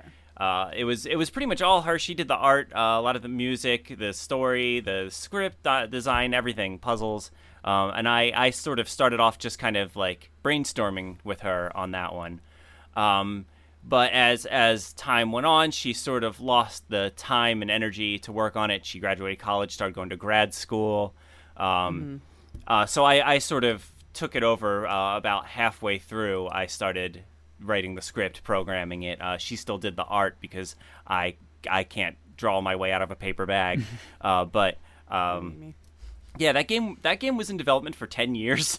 Wow. I was be fine. reading that. I was, Yeah. I was like, interesting, but Yeah, well, because it was such a it was such a background project for both of us. Like I was working full time at the time. She was, you know, very very busy. Like I said, with grad school. Um, it took a little while. Yeah, it started when it started actually before we were dating. I think is when she actually officially started working on it. So it went from before we were dating to when we were married. this game was in production. So it's like you can kind of judge how long you've been together by how old the game is. Yes, Yeah. exactly. Like, well, well, how long we've we been together? Well, I don't know. When did we start on Beard in the Mirror? Yeah. Yeah. Okay. So but yeah, that was that was sort of the game that showed me that okay, uh, it is it is possible to do programming without really knowing a lot about programming and being very bad at it. Um, So from there, I I sort of jumped around a little bit. Um, uh, I started playing around with Ren'Py because I, I figured, all right, now this is one I don't need to know how to program or do art because we can do other ideas for art too. Right. Um, so I, I, I had just like, I, I think I had a, a blog at the time, and I had just posted on the blog saying that I was I was looking for someone to uh, to work on a game with me. Um, and my uh, my friend who was like a, a longtime partner at GameCola, uh, a guy by the name of Michael Gray, uh, responded immediately. He had story ideas. He he drew. He actually did draw art for our first few games. Like he was he was ready to go. Um, so we quickly collaborated on a game that took about three or four months uh, called My Nigerian Prince, uh, which is a, a game about responding to spam email, basically. I was hoping. I didn't look it up. I just wanted Yeah. to like. I was like, I was. That's hoping. literally it's it's like the world's shortest game. Like speaking of games that you could refund after playing them, I think that game's only like 20 minutes long. Don't do it, 20, 30. Yeah. friends. Don't do that. yeah. Well, that it was like, uh, all right, let's let's do this short practice project just to kind of see how we work together. If if this, you know, if this is going to work out for us. Uh, and it worked great. We finished it in like three or four months, I think. It didn't. It sold six copies, but that's okay. Start You know? somewhere. Was it then- Exactly. Yeah. Yeah. uh, and and we sort of just moved on from there. He's been involved in pretty much uh, every one of my uh, every one of our projects at OA Rock since then. So. Oh, nice. Oh yes. Argle Grumpf. Is that what Ar- you said? yeah, sorry, yeah, he's Michael Gray. He's also known as Arglefumph. From, on, I'm uh, sorry. I knew I was going to say it YouTube. wrong. Yeah. I knew it. I'm so sorry. if, if if any of your listeners uh, are in the Nancy Drew community, they probably recognize that name. He does. He's like widely known uh, as uh, he does walkthroughs for the Nancy Drew games on YouTube that have like a billion views. Wow. Yeah. I used to play a bunch of those off of Big Fish games. Is it those Yeah. ones? Ah, yes. So if you ever looked those up so a, a video, if you ever looked up a video walkthrough, you probably heard his voice. I might have. Of co- course, I don't remember when I started knowing about looking up walkthroughs. Sure, sure. Because before it was just like, well, I don't know, and then you never beat it. You walked away. yeah. Poor person sat there. Oh, I love those games. So then Yeah. it sounds like the gradual move into FMV was more of like being able to create Yeah. more games within your skill house. I guess. Exactly. that- Yeah. Well, I, the, the the impetus was that when we were working on um uh the first Francie Drew game, our Nancy Drew parody, um we, we we sort of realized as we were working on it, like, oh wait a second, you can play videos in Ren'Py. Like we just did like very small sequences. Like I I mean I just added um between between days in the game I just had like a little sunset video basically like very like stock footage like just to see how it worked and I was like oh oh this gives me ideas so then yeah so uh, what was it we made a couple uh, short FMV games um, we made one called uh what's it called the, something the let's the let's play disaster wait hang on I forgot the name of the game. It's like I've tried to push this out of my brain, but here we are. Again, it sold four. This one sold four copies. I think it actually is our worst selling game of all time.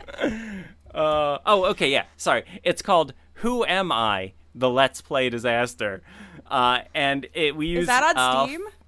uh, so it's on Steam as part of the Francie Drew and Friends bundle. Ah, okay. That was where we, we sort of like packaged our five uh, really short uh, short visual novel games and and Mm-hmm. sort of just bundled them together like that. Um, but anyway, yes, that's available and it's available by itself on itch.io where it has sold one copy. Um, but Hey, anyway, itch might be the better place for you too, right? oh, I love I love itch.io. I can get I could do a whole thing on that. Well, no, too. I've heard Um, like a lot of indie devs now have been really preferring to um, sell their games over there as well. Oh. So if itch.io had like users and people buying the games, it would be the perfect platform.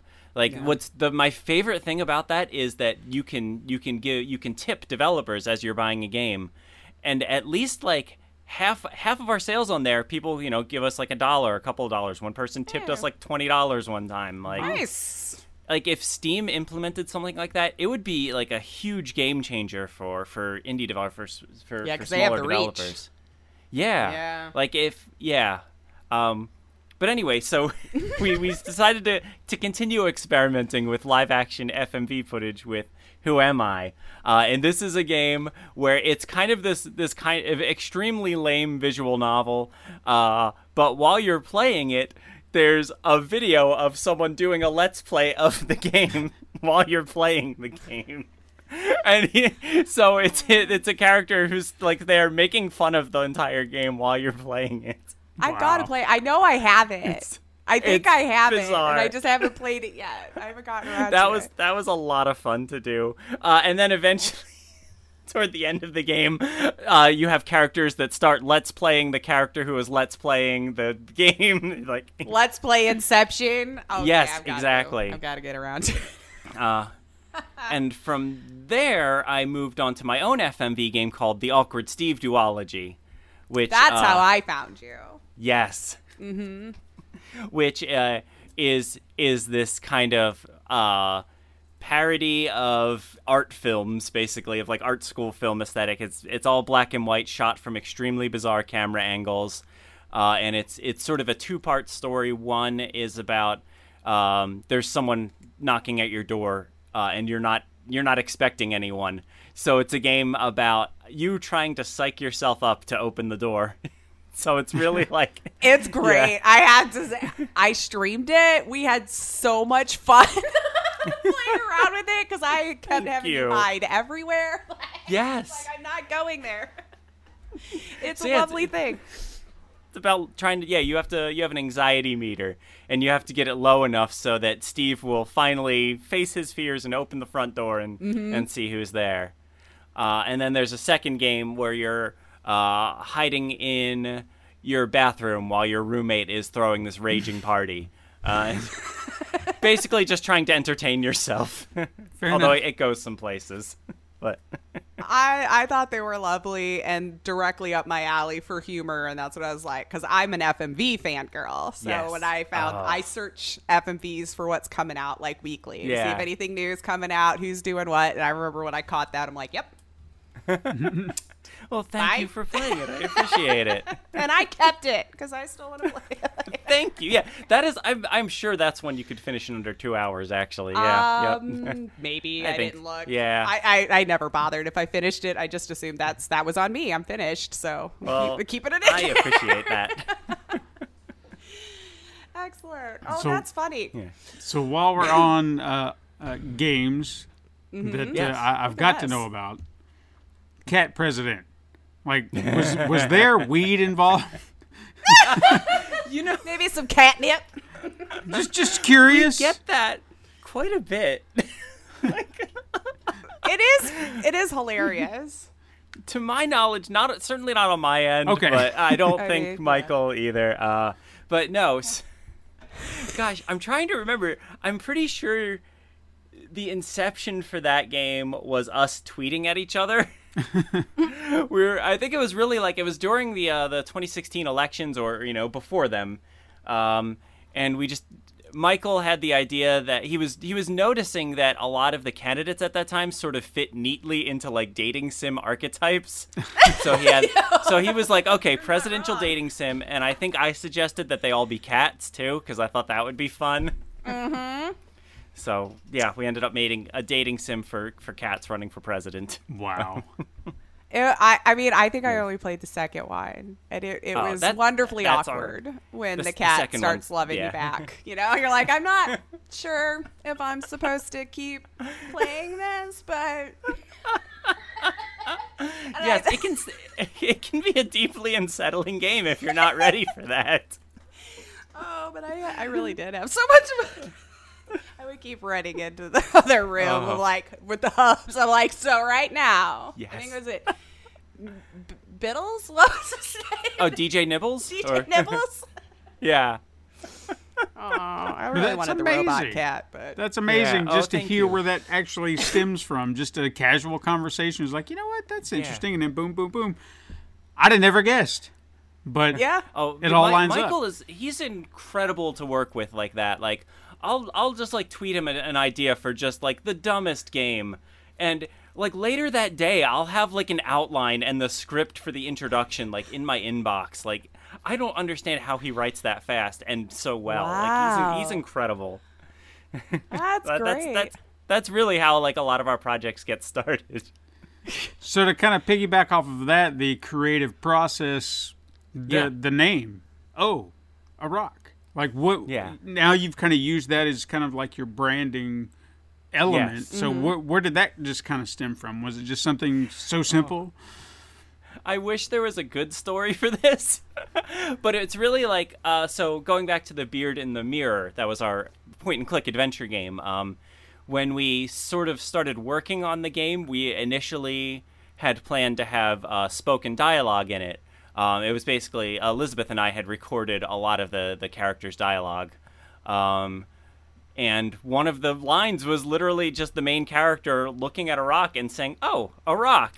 and for some reason, we both thought that was the funniest thing in the world.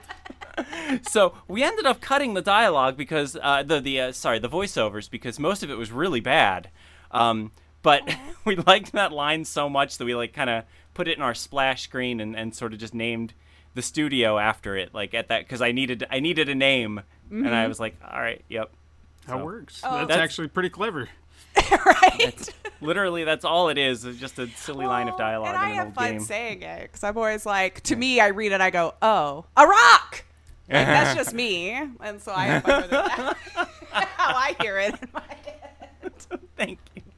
There's no whimsy to it or anything. It's just over dramatic. A rock. Yeah, rock! yeah, it is. Well, I think uh, the way I kind of justify it is I, I, I sort of like the idea that, it, it, it, it's sort of about like finding joy in like the mundane. Like I think this Ah, rock is awesome. I think like I could play this whole story about just trying to answer the front door. You know, stuff like that. It's pretty. I love I. I sort of like that idea. It's sort of like, you know, kind of plays down the fantastical and just kind of celebrates the ordinary. Sure. Of course, then we made a game about talking cats, so it sort of derailed Yes. it. That Running for president. but yes, hey, you can't stick to that same lane. You gotta you gotta diversify just a little bit. yeah, Right? absolutely.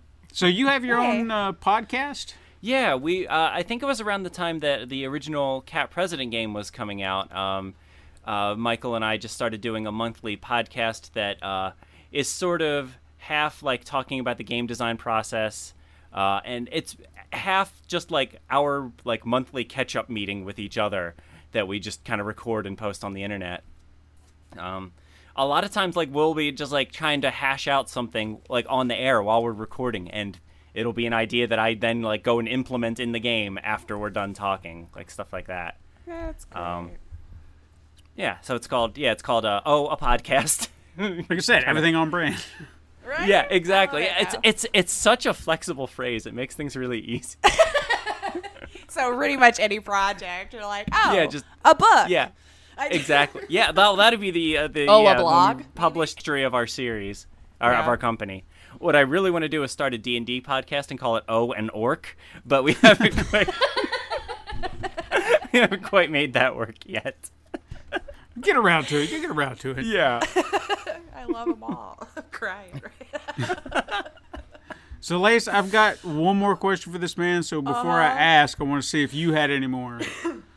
Oh, is it like the defining end of the? I feel talk like it's a very important question, and It I don't want to. want very important question. Yeah. I I don't know because honestly, I'm such a fan of the organic conversation and the questions that kind of freeform off of that. Because um, I was more curious how you got into FMV, which you answered. Because I was going to be like, Yeah. well. Phantasmagoria was like my very first Well, one ever, and then I saw your wife was a Sierra fangirl. Uh, so I was Yeah, like, so that was maybe definitely she got part him of it. started in it. it was it was definitely part like the, the the sudden realization that we could just do FMV pretty straightforwardly in Ren'Py. And Mm-hmm. yes, I love a lot of those really old goofy FMV games. I love Phantasmagoria. I got a whole shelf of them back here. Oh, oh, good, you still have the hard copies too. Oh, oh yeah, oh yeah. I mean, a lot of them, I yeah, that I've had since I was a kid or or picked up at yard sales over the years. Mm-hmm. Um, but yeah, I just I don't know. There's something about the the. the frequently goofy acting of it the the simplistic gameplay a lot of that stuff really appeals to me you know Mm-hmm. I, I like i there's these there's a pair of star trek fmv games that i'm kind of obsessed with it's like star trek borg and star trek klingon that are basically just like episodes of the show that you get to direct i like i, I think Oh, that stuff is is is kind of like that old Kris Kross one where you created your own Yes. video like that. Yeah, yes that was Um, wonderfully awful, but I did it anyway. I mean, I, I have, I mean, I have a, a Sega CD over over there in the corner. Oh, so you and have I like res- probably OG Night Trap and I do, all of actually. those. Nice, nice. I also have one that's called Kids on Site, and it's a kids FMV game about learning about construction equipment. I have not heard of this one. it's, oddly enough. it's there's probably a reason why, but uh, I think it's well, I don't know. I found I I dug into some pretty oddball ones that should have never existed. It's but- it's very short and very silly, but I think one of my like you get to like control all the uh, all the different uh, construction equipment. So I think one of my favorites was your uh, you have a you know you control the thing that lifts all the dirt into the air, digger. Uh, and then you have the option to just turn and dump it on one of the people working on the site. As you do, Yeah. As Anyway. you do. Anyway, I just, would I, just, too. yeah, I, I, there's something about FMV games that, that has always kind of appealed to me like that. So, Mm-hmm. Yeah, it's definitely my, uh, been my favorite since I discovered it, I guess, in the 90s with Yeah. Journeyman. I think that came in like a Mm. free, uh, back when they used to give them to you when you got your PC, like a free disc of demos, you know, or with your AOL disc, you know. yeah. Uh, it started it there. So I, yeah, I just was curious where the FMV bug came from, but it looks like we kind of hit the nail on that. Although, one burning question. Uh, Absolutely. uh, what did you learn from the intimate sex lives of famous people? it is. It's been. I'm very curious about this item. I had to do some Instagram to deep figure out diving. where you came across. it was like on your Instagram from your yard Okay. sailing. Yes. uh, So yes, I do have an Instagram where I post weird things I find at yard Please go sa- check out that Instagram. I had so much fun looking Oh, through the stuff you. people are selling you. It's uh yeah at yard sailing to adventure. That's again I doing that a number of years. It started as a blog, and then I was like, oh, this is so many words. I don't feel like writing all these words anymore. So now it's an Instagram. Uh, it's great. Where Someone write- sold him a wrapped present that was supposed to go to his mother. It had a heartfelt note to their mother, and it was like just a wrap present. I was like, what? I have found so much hair for sale. Upsetting every single time. It's just like it'll have a sticker on it that says "real human hair, ten dollars." I'm like, I don't. What are you? Why? I don't want your hair. I mean, for that voodoo, I guess if you were like yeah. short some human hair for Oh your yeah. seance that evening. I, I don't. love yard sales so much. I, I mean, I've been going like weekly since I was a kid. I would go with my mom every weekend, and I've just kept doing it since I was an adult. Oh, that yeah, that I didn't realize that Instagram would bring me that much joy as I was Oh, flipping so through all of the little finds that you had. I was just like, oh my god, this is I'm great. so happy. Oh, thank you. I'm telling you, this is probably why I gravitate towards there. Our humor is so dumb, it just works. yeah, I keep I keep trying to think of a, a, a plot that I can make a yard sale game based on. I haven't quite cracked that nut yet, hmm. but oh, I think if anyone could, it would be you. I I would Yeah. love to combine everything. Yeah. All right. Well, no. I mean, uh, my other questions I wrote down were just silly time filler mm-hmm. ones in case, like, we didn't talk, like Sure. your useless talent and you know hmm. gag reel of your life kind of questions, Sure, sure. like Well, the then- real deep cuts that no one Yeah. else ever bothers to ask. Yeah, you know? yeah, yeah, yeah, yeah, yeah. Well, I mean, the the question I have, I mean, I feel like it's a pretty deep cut. I mean, we, I got to Oh, know boy. because mm-hmm. I, I, I don't feel like I got a, proper answer. Did Yeah. you ever start that spoon collection? Oh yeah, you were up to You one. guys have done so much research. I, I think you may be the only person that's ever visited my website. Two now. Two. yes. Uh, it has not gotten past one spoon, sadly. Oh. Yeah, no, I uh, I definitely when I was a little kid definitely wanted to have like because my, my parents took me on a lot of uh, like road trips when I was a little kid, um, and I always thought the collectible spoons were pretty cool, uh, but they Yeah. were like, no, you don't want to get involved in that. Uh, they pushed me into keychains instead. Oh, Uh, but there was I always I always you know had a little something in my heart for spoons. Um, Oh. so I had put that in my description on my website, um, just you know as a as a joke because I was trying to fill space because at that point I hadn't really done that much worth talking about yet. So I was like, all right, let's just add this here. Added in. Um, my mother-in-law then read my website and bought me a collectible spoon for Christmas. Aw. Oh, so is that your one, or do you now I have, have two? one. Nope, just Oh, the one. that is your one. one from uh, just the one. It's from Maryland. Aw, all right. So at least I gotta send him some spoons, man. Let's get this collection funny. going. Oh, man. gosh. Life like a you know childhood dream come true, right? I used to have one spoon as a kid that was like my favorite spoon. Like that would have been my special spoon. And if I still knew where it was, I would send it to you. So you'd have this Oh. special spoon because it was like Oh, a that's so little golden colored Snoopy spoon. Had him on the end of it.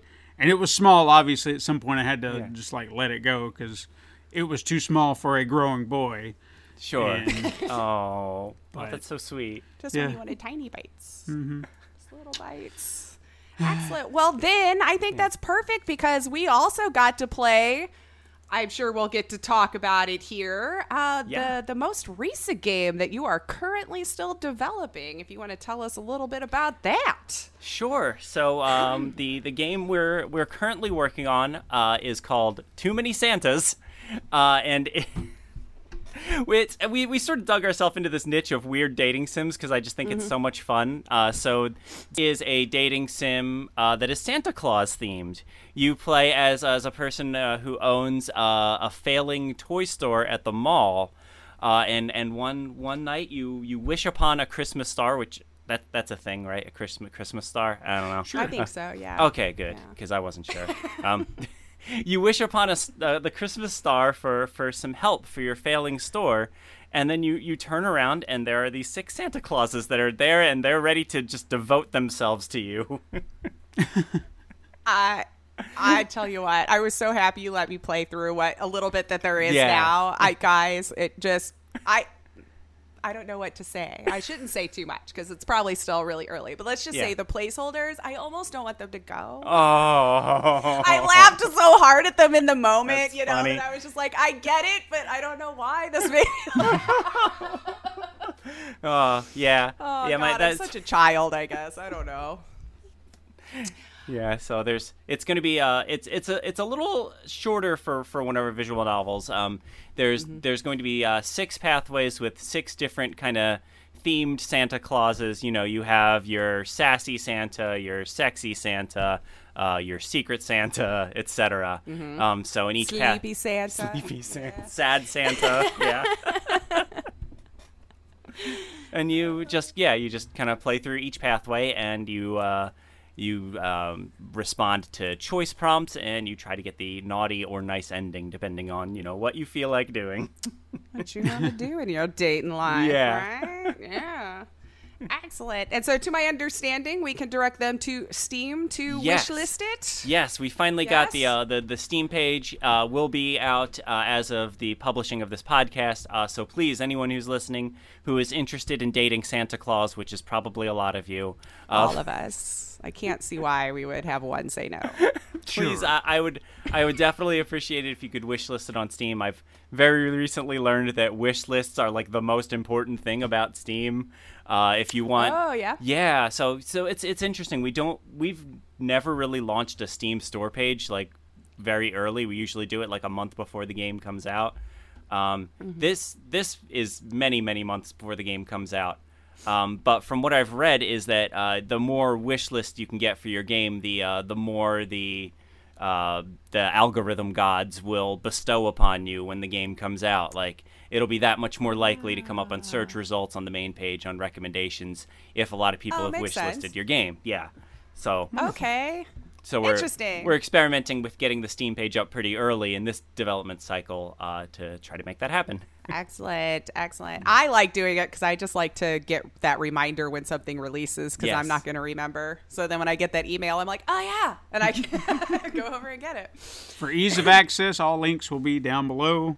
So Yes. a link to the game will be there. Go wish list it. You know you want to. Yes. I, I mean, come on, you got all them Santas, and then while you're there, brilliant breeze through. Maybe you want to date a cat. Yeah, Get yeah. your feet wet on how the dating sim works. You know, go date some kitty cats. We also have a game about a time traveling pizza boy, if that's more your speed. Yes, yeah. I have played that too. Oh, yeah. I think I've played all your FMV ones. Oh, I don't know. I just haven't gotten around to the other one. Thank you very much. My pleasure. I enjoy them. The pizza delivery boy who saved the world. Oh yes, we did. oh yes, we did. I think that's what I recognize dude from, right? That's the article that, that I'm never gonna say right, apparently, because it's hard for me to say. All right. Well, oh my gosh, we've kept you so long. Oh, so where should we follow you, Paul? Tell Yes, the oh, siblings how to harass and stalk you from here on out. Yeah, Well, so not uh, harass, but I I have my own personal Twitter account. It's at Paul M Franzen. Um, there's also one for OROC if you uh, would rather just hear about game developments and not whatever dumb stuff I'm thinking about at any given moment. So that's uh, at OROC Studios. Um, we have a website, OROC.com. You can go there. Uh, has information about all our games. Uh, you can also just look look us up on Steam. All our games are on Steam. Uh, let's see. Um, and we have our pod. We have a podcast, like I mentioned before. Uh, oh, a podcast where if you want to hear a little bit more about what goes into making these weird, dumb little indie games that you sometimes see pop up, uh, we talk about it uh, at length when we're not talking about Ace Attorney. Which also comes Right. up a lot. Hey, you'll beat it and I'll get through it. Links down below. Go follow it. Paul, thank you so much. Oh, thank you so this much has for been so much me. fun just to like get to BS with you for a couple hours. here. Oh, this is great. it was great. Thank you so much for having me. Excellent. Well, I think that's our show. Yeah, yeah, excellent. Don't forget, siblings, you can hit us up sometime on Twitter at Super Mega Crash. Go on and send us an email to supermegacrash at gmail.com. And don't forget, you can also find us on Instagram to view the weekly icon art that Stephen puts his time and love into. Uh, you can support the show by liking and leaving reviews on your preferred platform. And you can even go to patreon.com forward slash pencil and paper productions. You can tell your friends to find us or just search Pencil and Paper Podcast Network or Super Mega Crash Brothers Turbo wherever you find your favorite podcasts. Thank you so much for listening. I am Lacey Finley. I'm Stephen White, and I have an announcement. Oh, yes. PencilPaperProductions.com. Find ah. all the stuff there. I didn't know if we should mention it yet. We're we're mentioning it because I practically got it almost ready. So we'll go ahead. Yeah, and- we're gonna have our own website. Go ahead and drop it down now. Go to that thing. I'll put a link pencilandpaper.com. for that below if you want to find this show, Cinema Salsa, Man Cave, Super Mega Crash. It's all going to be there, all in It's one all space, there. All the stuff the man does and more. and more. It's looking good. It's looking good. Excellent. Well, while you're checking that out and you're going to the website, and until you come back to listen to us, don't forget. Game on.